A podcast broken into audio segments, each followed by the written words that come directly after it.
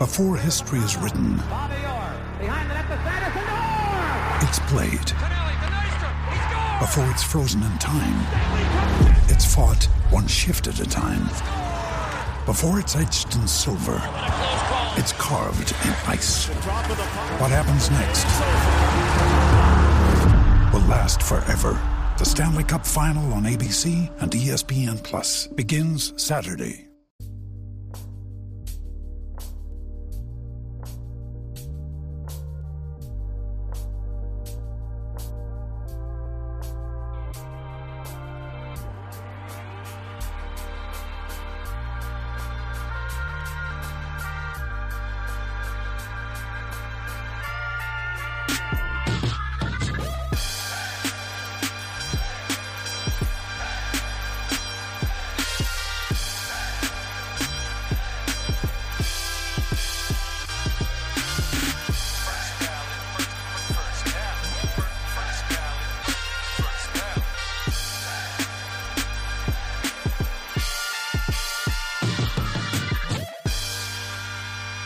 Can you please introduce yourself and tell us why you're here? My name is Tim Derk. The reason I'm here is I was the Spurs Coyote for over 21 years. And during that time, I became acquainted with and elevated the use of the t shirt cannon in the NBA. God damn, what a sentence. What a sentence. but what's interesting is I can say I elevated the use of the t-shirt cannon. You see that I didn't actually say I invented it. Right. As you'll see, it's I call it a group concept, a uh, fraternity. But I d- was the originator of the coyote mascot, and that I can say. Got it. That's fantastic. Okay, so I have a bunch of questions. First, who was in this group of mascots that helped invent the t-shirt cannon? Good question, because I like to mention the other guys. Please. Um, there's a, a, we'll call it a cast of furry creatures, but the prominent roles would be myself, right, uh, the Phoenix Gorilla, and Fantastic. Rocky from Denver. Right. I won't mention their names uh, because we were anonymous at the time that we did it. But not only did we elevate the use of the, we called it the t-shirt cannon at that time. Uh, but we, since we were all performing, we kept attempting to one up each other with Right. its use, and Right. that actually led to its rapid improvement. Right. Okay. So, um, who who came up with the idea of the t-shirt cannon, and how did the sort of the de- the the design of the of the t-shirt cannon come about? Yep, and I guess that would lean a little towards me because in the beginning of my career, uh, nowadays, for example, in the NBA, every second is scripted. I mean, down to 10 seconds. Right. Back in the beginning, we call it the Wild Wild West of the NBA. There were no script, we didn't have anything printed at any page at all during the game. So I would do between six and eight timeouts a game Got it. for the Spurs. So at that point, you become a MacGyver. You just look around the room and you see Right. there's paint can Right. and there's a traffic cone. Oh, what can I do with a painted traffic cone? I could put it on the rough's head. I mean, you just were a MacGyver. You just kind of Right. grab. Right. So the uh, the t-shirt cannon at that time was really surgical tubing that uh, I got from a hospital, and I rigged a little pocket in the middle of the tubing, so you pulled it back like a slingshot Right. and just let the t-shirt go that way, and it it went oh almost thirty feet. It was just amazing. I mean, so something had to be done better. So at some point, I went into a shop, talked to a person who was an actual engineer. So I told some engineer what I was after, and he and I thought, okay, we can do this with CO2 gas and propulsion. And all of a sudden, I had the first prototype of what we call the t-shirt cannon. But the problem was it had to have two large tanks on your back, like a scuba diver, on dry land. So with the tanks and the cast iron t-shirt cannon that I was using. Like cast iron is the plumbing you have in your bathroom. The heavy, it weighed 90 pounds. Oh my god. So in effect, I was running around with a Sony TV on my back. so from that moment, all the other gentlemen and myself, it was just a um, real natural progression to get the gun lighter and lighter and lighter. Right. And now, oh man, they're two and a half pounds, Amazing. and they sh- shoot with more propulsion. Right. But so hold on, Tim. It sounds like I know you don't want to be referred to as the inventor of the t-shirt cannon, but from what I just heard, it sounds like you were heavily responsible for the design of that initial t-shirt cannon that the Spurs Coyote used. And then I'm gonna I'm gonna say myself, and then I'm gonna throw the Denver Rocky Mountain Lion. Yes. I'm gonna I'm gonna throw it 50-50. okay. I, I'll try to I'll, I'll walk it back. uh, you were the inventor of the Spurs Coyote, though that mascot. Yes. Uh, the Spurs wanted me to be either a cowboy or uh, an armadillo. And I said, I don't want to be disrespectful. I think the Dallas has the cowboy angle already covered. Right. And I think the only armadillo I've ever seen so far is belly up on the side of a highway. And I said, I think they carry rabies. So give me a couple of weeks and I'll let me see what I can come up with. Amazing. And then the coyote idea was born out of that. Were you working as a mascot before you worked for the Spurs? Good question. Uh, the answer is no. I mean, I was acting and doing stunt commercials, and then the Spurs went to their ad agency and said, "We want to increase attendance. We we need somebody who's really kind of crazy." And the ad agency guy said, "Oh, I don't know what the mascot's going to be, but I know who, Oh, and great. his name is Tim." Amazing. Okay. Did the coyote did the Spurs Coyote have a name? It didn't. And so I, uh, Bob Bass was the name of this general manager we had at the time when I first started. He's big, big name in sports, one of the nicest gentlemen ever. But as nice a person as he was, everybody would agree he was like the chiefest. He was Jack Benny without dating yourself, you know? Uh, it was amazing. So he did, we didn't even want to spend any money or put any time on what we were going to call it. So he it all just started the coyote. He didn't say my name for the first ten years. He would say, "You damn coyote," but he would say it with a smile on his face because he couldn't he couldn't believe the Spurs were actually paying money to a guy to get in a furry suit and walk around the court. So I the name became stuck as the Coyote, and then I entered um, named him Entertainus Carnivorous. and so I auditioned for Bob Bass at uh, a gymnasium, and I was doing all sorts of ball handling and diff- walking on my hands and doing what skills I thought would be good for a mascot. And I looked over, and Bob was, I would say, looking at his phone. And I thought, oh crap, this I need something. I'm Right. dying here. And so I realized, oh, I remember I can shoot a free throw with my head. And so I went to the free throw line and I took the ball, raised it above my head. And it's you can't just bounce it off your head because you're not going to get to 10 feet. right.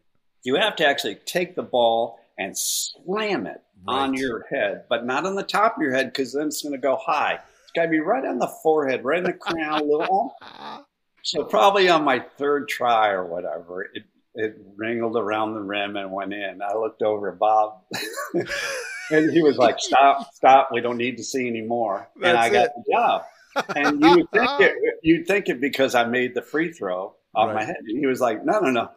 As soon as we saw that there was someone that was stupid enough to slam a ball over, over and over, and obviously you've practiced that right. What better choice could we have? and so it was just another acting job to me. It was another stunt job, basically. So I knew I, you know, I might do it. It's let's see, the first game, let's say, was on a Thursday. I thought, well, I could do this probably till Saturday. This might be a pretty good game. And then that first game, then I did 992 games consecutive Spurs games after that for 21 years. You were on the Spurs for 21 years. Tim Duncan only played 19. Would you agree that you were and still are more important to San Antonio than Timothy Duncan? I can say I've got five championship rings, same as the players. And no one can take that how how did you get the costume? How did you get the coyote costume? How much did it cost? Good question. And I did get the suit just about three out, completed it three hours before the game. Amazing. Yeah, it was a local uh, costume shop called Starline Costume here in San Antonio, and it began. Think of it as furry footy pajamas. Is so basically funny. what it was. Right. And then, of course, uh, limited vision. It's right. just amazing. I bet. I saw out the coyote's mouth. So the coyote's eyes were above that. So right. if I was looking at you, I would Tim Derk would actually look at your belt buckle. Got it. Because then you'd see the coyote's eyes. Got it. But I learned to just if you look back in old footage, quick you'll see all these quick glances up. Yeah, and that's just me seeing trying to see Where what I, I really see and then I guess the rest. So funny. Did you have a move? Like a patented move, you're like, the energy's a little low. We're getting beat. This, you know, Spurs aren't playing very well. I gotta go to my patented coyote move that's gonna make the crowd go nuts. Did you have a patented move? And in the beginning, I just saw a television commercial where someone was using cheer detergent, and it was in the old. Nowadays, we have the Tide Pods, yeah, but yeah, back yeah. then, detergent was in a box, right? And they, I just was drawn to the cheer box. And I thought, oh. So I just went to the grocery store, bought a cheer box, put the word let's up above the word cheer. Right. And I would just sit low and then hold that box up for all it was worth. and the crowd would go crazy. And I'd turn to the other side and wait, like, no, no, not yet, not yet. and then I know. So it wasn't that I was saying, let's cheer. It began a process where they knew what I was right. wanting from them, right. but they were. I was like, no, not yet, not right. yet. And someone would cheer when I hadn't held it up, and I'd look at them like, come on, Greg, come on down, let's it's go time. And so it, we began to play with each other, yeah. the crowd. I didn't entertain for the crowd; I entertained with the crowd. And so I ended up growing up with all these people over the 21 years and their kids that grew right, up. Right. So it was an amazing what kind of relationship. By the end of the 21 years, I didn't even need the Let's Cheer box. The other go-to one was the Spurs had on the court the Spurs logo. So I would jump ferociously on the S and yeah. they would yell S. Right. P U R S. Spurs. Yeah. It was great. But then one night we just became so comfortable. And after 21 years, you not only want to entertain the people that you're, but you start to entertain yourself. Right. so I jumped on the letters backwards, um, S R U P S, and the fans would yell "Shrubs." I mean, it was, it was just great. We had a great relationship. Um, Tim, what was the best part of being an NBA mascot? But you can't answer meeting young fans and taking pictures with them and making them right. happy. Like, what's the what's the next best part about being an NBA mascot? When I first began, you weren't allowed to mess with the NBA referees. Right. They, they just didn't want to do it. But I got started to develop a friendship with all the refs, and I was I was such a I was either smart or devious. I'll let you decide. I used a piece of white foam core that I would take back to the referee's dressing room before each game to have them sign so I could have all the autographs of all the refs in the NBA. Got it. I did not care about having the autographs of the referees. I still have them downstairs. I don't even know what to do with it. I have it right today. Uh, but I knew it was a way for me to get to know the guys because right. while you're getting their autograph, right. you're like, "Oh, I saw you last time. How is yeah. your wife Sheila?" Right. And then all of a sudden we're exchanging Christmas cards and blah blah blah. Ah, that's so. I developed a relationship. So they the refs all trusted me. yeah. So I just told one guy it was Dick Bavetta. Yes, of course. Uh, yep, it's a sweet guy. I told him, all right, here's the deal. I'm going to come up with Roxy. Rocky had just come out back then. That's how old I was. And I said, I'm going to duke and spar in front of you with these gloves, and you just ignore me. And then I'm going to make the motion like, eh, forget about it. Yeah. Just throw my hands at him. And I said, I want you to just stand over at the press table, put your hand behind your back. My assistant's going to slide a glove on your hand. And when I give you the forget about it, I want you to hit me as hard as you possibly can. But I've got all this foam cheeks. The coyote is kind of chipmunky cheeks. yeah. So I knew if Dick hit me, I would just throw myself Yeah. three feet. It's just classic Dick Van Dyke comedy. Right. Yes. Well, I threw my arms at Dick, and then he reached back, and instead of a roundhouse punch, he gave me the straightest forward right Jab. jab, Yeah. right into the coyote's mouth, which is my eyes, the bridge of my nose specifically. And there's only a quarter inch of plastic right there. so he immediately broke my nose. He, he broke his finger. He broke his finger, and there was blood all over the floor. And my assistant walked by, 'cause- and he didn't talk, show anybody that he was talking to me. And he just said, "I'll get the trainer." And I went back in the room and just stuffed toilet paper into my nostrils Oh my and then taped it with white athletic tape because that was as fancy as we could get back then. right. And from that day, the press table core, you know, the guys that do Mhm, all the mhm, stats on the mhm. table, they would duck and pretend like they were afraid of Dick for the rest of the game, like he was going to hit them. And he got the nickname Dick Boom Boom Bavetta. what a phenomenal NBA story. Those kind of moments are fun too. Holy mackerel, what a great answer. What's conversely, I got to get back to this t shirt candidate at some point, Yeah. but I'm having so much fun talking to you.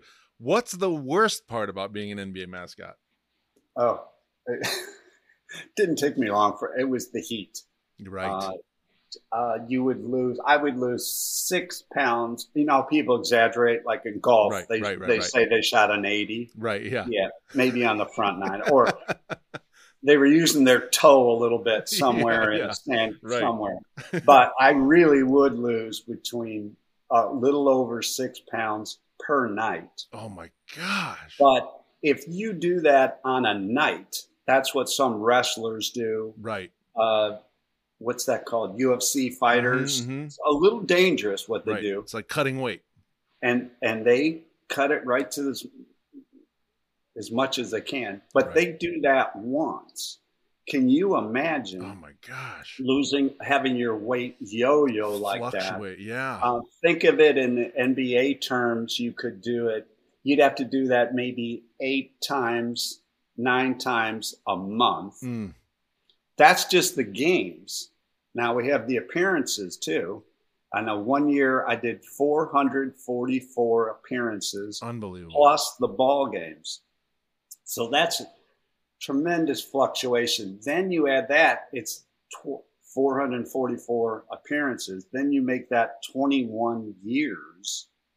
You know, you're all your 30s and 40s, you're doing that. That is just not healthy. Yeah, I remember at really one isn't. point I weighed 122 and I thought, unbelievable. no, 126. And I remembered I'd seen a jockey riding at our local racetrack who was 122. And I thought, oh, I'm almost light enough right now to ride at right. But you get it back, you hydrate, but at some point you get, you're in arrears and you can Right. drink a gallon of water, but you're only going to assimilate Take- a quart right, in right. three hours. So. You've just got to be really careful. So, uh, so what drove you to keep the streak alive? What was it that made you perform at so many consecutive games without taking some time off. Back when I told you about we developed a relationship with the fans, it was kind of like our we just had dinner on Wednesday nights. Right. And then you realize, oh, I've been eating with these same guys and playing cards for years and years. You don't want to let them down because right. they're it, it stopped it was an acting gig, but it, it started being more an acting gig with a relationship involved right. in it. Right. I was at 992 games. Yeah. And I got to admit, I was starting to walk a little carefully, gingerly around my apartment because I didn't want to sprain my ankle. I, it was like, don't talk to a guy who's pitching a no hitter. I'm coming up near a thousand games. I don't want to do anything that's going to mess, cut my fingers while I'm cooking dinner or whatever. And in the year 2004, so I'd done Coyote from 83 to 2004, uh, I actually had a stroke. And that stroke stopped the streak at 992 games. Oh my and gosh. It's, it's, it just as you can imagine, it just crushed me. Oh my gosh! Plus, I lost my anonymity because my I was laying in the hospital bed. No one knew what was happening yet, and I'm so competitive. I'm I'm paralyzed totally on my right oh side. Oh my gosh! But I'm thinking, you know what? Give me some water. If I could put a crutch under this arm and you know i'm still thinking i got a right, chance and right. then i look up from my hospital bed and my face is on every news channel oh my gosh and they're talking and there are my anonymities gone right. that i fought for for 21 years uh. but all of a sudden not having that streak not reaching that streak it became a perfect example of it doesn't matter who you are if it's a streak or a job loss or a loss of a loved one. Everybody's got their streak right. that oh, didn't quite get it. And it's how you recover from that, right. which really shows what you're made of. Amazing. Amazing. What a lovely thought. D- did you, I really appreciate you doing this. You seem like a really special guy and thank you for your time. Did you ever have a coach or a player like blow up at you and get mad? Oh, uh, yeah, of course in the beginning, we didn't have any parameters. You could stand anywhere you wanted to. You could come out of the court anytime you wanted to. And at some point, I ended up on the court a little too early or a little too late. I can't remember what it was. And I couldn't see peripheral vision out of my right mouth costume. couldn't see to my right or my left. But all of a sudden, I I felt a presence on my left hand side, and I just got walloped and I, I, I, of course took it and flew myself, and it was Charles Barkley, and the the crowd just started giving him. We had a, a group called the Baseline Bums at that time, and they were just oh vicious. So they gave Charles the business. So I saw Charles after the game. and he was like, you know, a little bit like, was that okay? Yeah, yeah, yeah, like, yeah. Oh, yeah, yeah. And and so Charles actually said to me, you know what? Anytime you come in, we'll make an agreement. Anytime you come within three feet of me on oh. court, I'm going to hit you. Oh my god. Is God. that okay? And of course, as an entertainer, I'm like, it's gold, Jerry. so I would just walk out and look up, not knowing where I was walking, and get within three feet of, and he would just but of course I knew it was coming right, every right, time. Right, right. Ah. And the crowd would just crucify him. and it, we did that probably for 12 years with him. Amazing. It, it was all just a bit. I love that. I love that he pitched it. I love that he gets yeah. entertainment and comedy and sports. Yeah. Uh, he's just perfect. What a great. He was guy. great. Yeah, it was Amazing. his idea, and and I was all for it. I was really fortunate with the Spurs because you got guys like Malik Rose, right? Uh, Avery Johnson, Sean Elliott, David Robinson, Tim Duncan. I mean, they're all. Everybody thinks they're good players, but man, these were guys you could just have lunch with. George yeah. Gervin. Yeah. Oh, uh, he and I still pal around all the time. Amazing.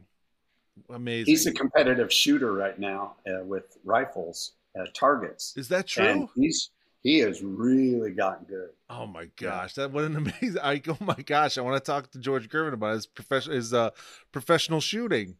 Yes, he's great. Amazing. He's a good golfer too. I ended up having to retire, and he retired shortly before I did, and we both started playing golf. Mm-mm. But George didn't know that I was really competitive with my golf, and I hit a ton of balls. So the first time he and I played, it was like, how do I politely beat him but not make him feel too bad? So we played a round of golf, and he beat me by 12 strokes or something. It was just crazy. And I thought, okay, there's that gifted athlete. right. Doesn't even have to try too hard. And so George left, and the golf pro, before I left the course, said, wait, wait, come here. I want you to know George was on the driving range at this course from eight in the morning till eight in the evening every night for six, the past six months. He had he had a bologna sandwich in a baggie that he kept on the driving range that he would eat at lunch so that he wouldn't have to stop. oh my god, And he would hit balls with blood blisters on his hands. amazing. I mean, they are those athletes yeah, that are gifted, right. but there's They- also the ingredient of Right. their like a heart of a lion. Right, that work. So. George is the nicest guy in the world, but he would reach in and rip your heart out in a competition if he could. So I'm sure I'd lose to him in ping pong if I played him right now. amazing. And the bologna sandwich is a detail that I really appreciate and love. Yeah. Back to the t-shirt cannon. You farmed out the fabrication to someone. You said that. Uh, what does a 90 pound t-shirt cannon in the 90s cost a guy like you? Well, the first year I made $25 a game. Oh my gosh. But at that time, I was young, and 20, I was thinking twenty-five dollars a game. That's almost four hundred a month. I am, that's half my rent. Um, so the the pay that we were getting, the, the everything that we had, all our props in the in the beginning were just very minimal. right. So the t- the gun that I made, oh, it couldn't have been more than two hundred and twenty dollars. Amazing. You know, Amazing. but I had to rent the tanks each night that Oh. had the CO two part of it, right. so you could hear me rolling these tanks in my dressing room each night. And you, everybody knows that sound of Yeah, those yeah, tanks that weigh. They must weigh eight hundred pounds. Oh know. my it was, gosh. um, it was funny. Tim, what was the reaction like the first time people saw you just absolutely tear gassing them with free t-shirts? I would sometimes the very first nights that I shot the t-shirt cannon, we would give out up to eight t-shirts a game. And nowadays, I remember I talked to the Phoenix mascot just a while ago. They they give away 300 shirts a night. Amazing. And in the beginning, I had eight. So not only did I shoot, I mean, was I responsible for helping start this t-shirt cannon, but I had developed by the end of a year, I had developed whole routines or shuffles that you do with 90 pounds on your back because I had to kill time between shots Yeah. to make them seem really special, Yeah. or you would just go out there and go boom, boom, boom, and be done. did did you ever tweak the design a little bit to open her up and see what she could do? You know what I mean? Oh, like super I- up. Oh, I did baseball games, uh, minor league baseball games. I did a ton of them. And so we could just crank it all we could because you did have a dial at that time. right. I could stand on home plate, shoot a T-shirt that would go home run to left field into the, into the stands.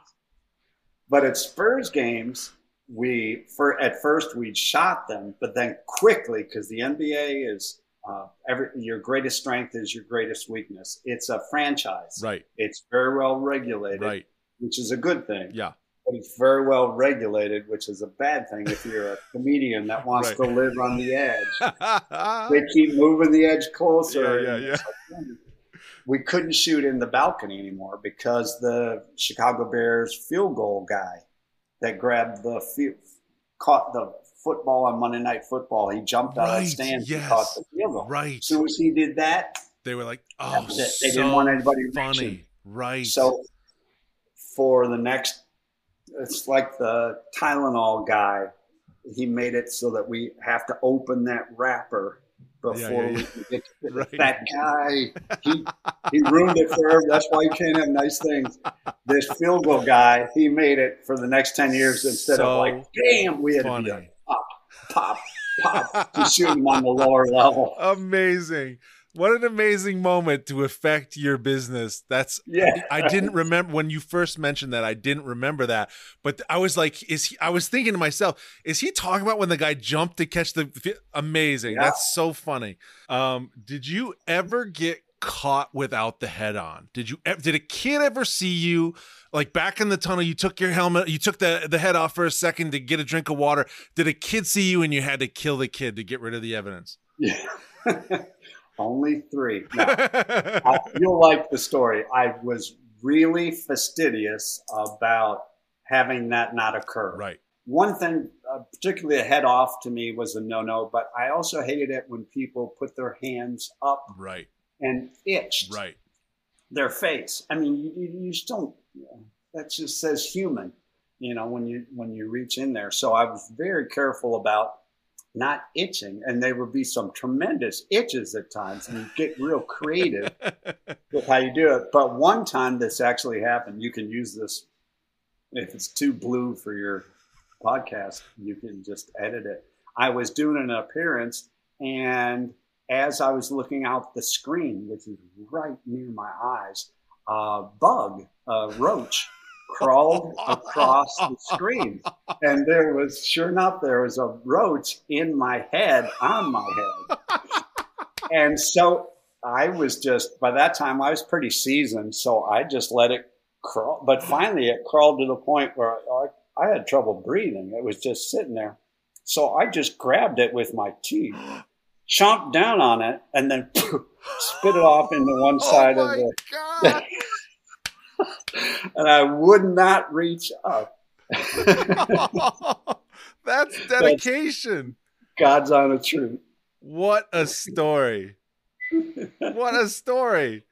Uh, I've got a question. What do you think of Red Panda? Do you know Red Panda? The yeah, with Jack Black. No, no. Oh, sorry. Pardon. Uh, Red Panda, the woman, the the I think she's like a Oh, halftime act. She kicks the balls up on her head. Yeah, what's the Jack Black movie? Oh, that's Kung Fu. Panda. Red, oh, uh, let's see.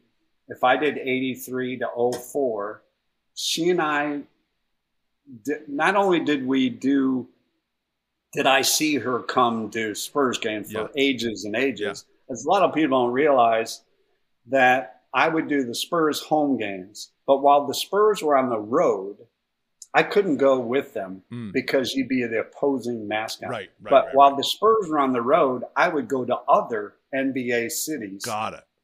and do their games as a guest mascot, kind of like a San Diego neutral Chicken. Swi- Switzerland mascot, yeah, Right, just like the. San Diego Chickens. And we also did the back then it was called the Continental Basketball League, basically the minor leagues of basketball. They all had entertainment too. So with Red Panda, she would come in and entertain for the Spurs game, and then we'd she'd fly out. But I'd often fly to the same city where she was flying. Right. So there were some nights we we had. I didn't actually do it, but um, we could have had waffles together at the Waffle House there in Rockford, Illinois, or wherever it was. We just kind of traveled together like Right. comedians doing their Right. Touring. Yeah. their touring. Yeah, that's that's a brush with greatness. She, she's Yeah. amazing. She, I mean, the first time I saw her kick those balls on her head, I couldn't, I couldn't believe it. Oh, it's just all. I mean, the, it's just like the free throw off my Yes. head. It's just that someone she had to at some point make it so she could do three bowls, Right. And she had to think, okay, what about four? Yeah. Yeah. Yeah. Yeah. Yeah. What about five? Right. What right. about you? Got to be kidding me. Yeah. As an NBA fan for my entire life, you heighten the experience. You and your work heighten the experience. There are a ton of people in San Antonio who worship you and appreciate you. And I want you to know those people stretch across this country. Your work is appreciated. You you have added to this sport and my experience with it for years and years and years. Uh, and we appreciate you. Thank you so much for doing this, Tim. Oh, couldn't couldn't uh, just thanks. I'm just you know now by after talking, how I'm just glad to have been a part of it. It's, it was awesome. You and that's the thing. You weren't just a part. You elevated the game. You elevated sports, and and we're acting like T-shirt cans just affected San Antonio or the NBA or the Western Conference. It had spread across every sport forever, and gave yeah. lots of people their new ideas. And it's it's again, it's like that seed that germinates and blossoms into this thing and creates all this brand new life. It's it's really something that you've added to the craft, and and we appreciate it. Well, thank you. Uh, I appreciate that. Thank you.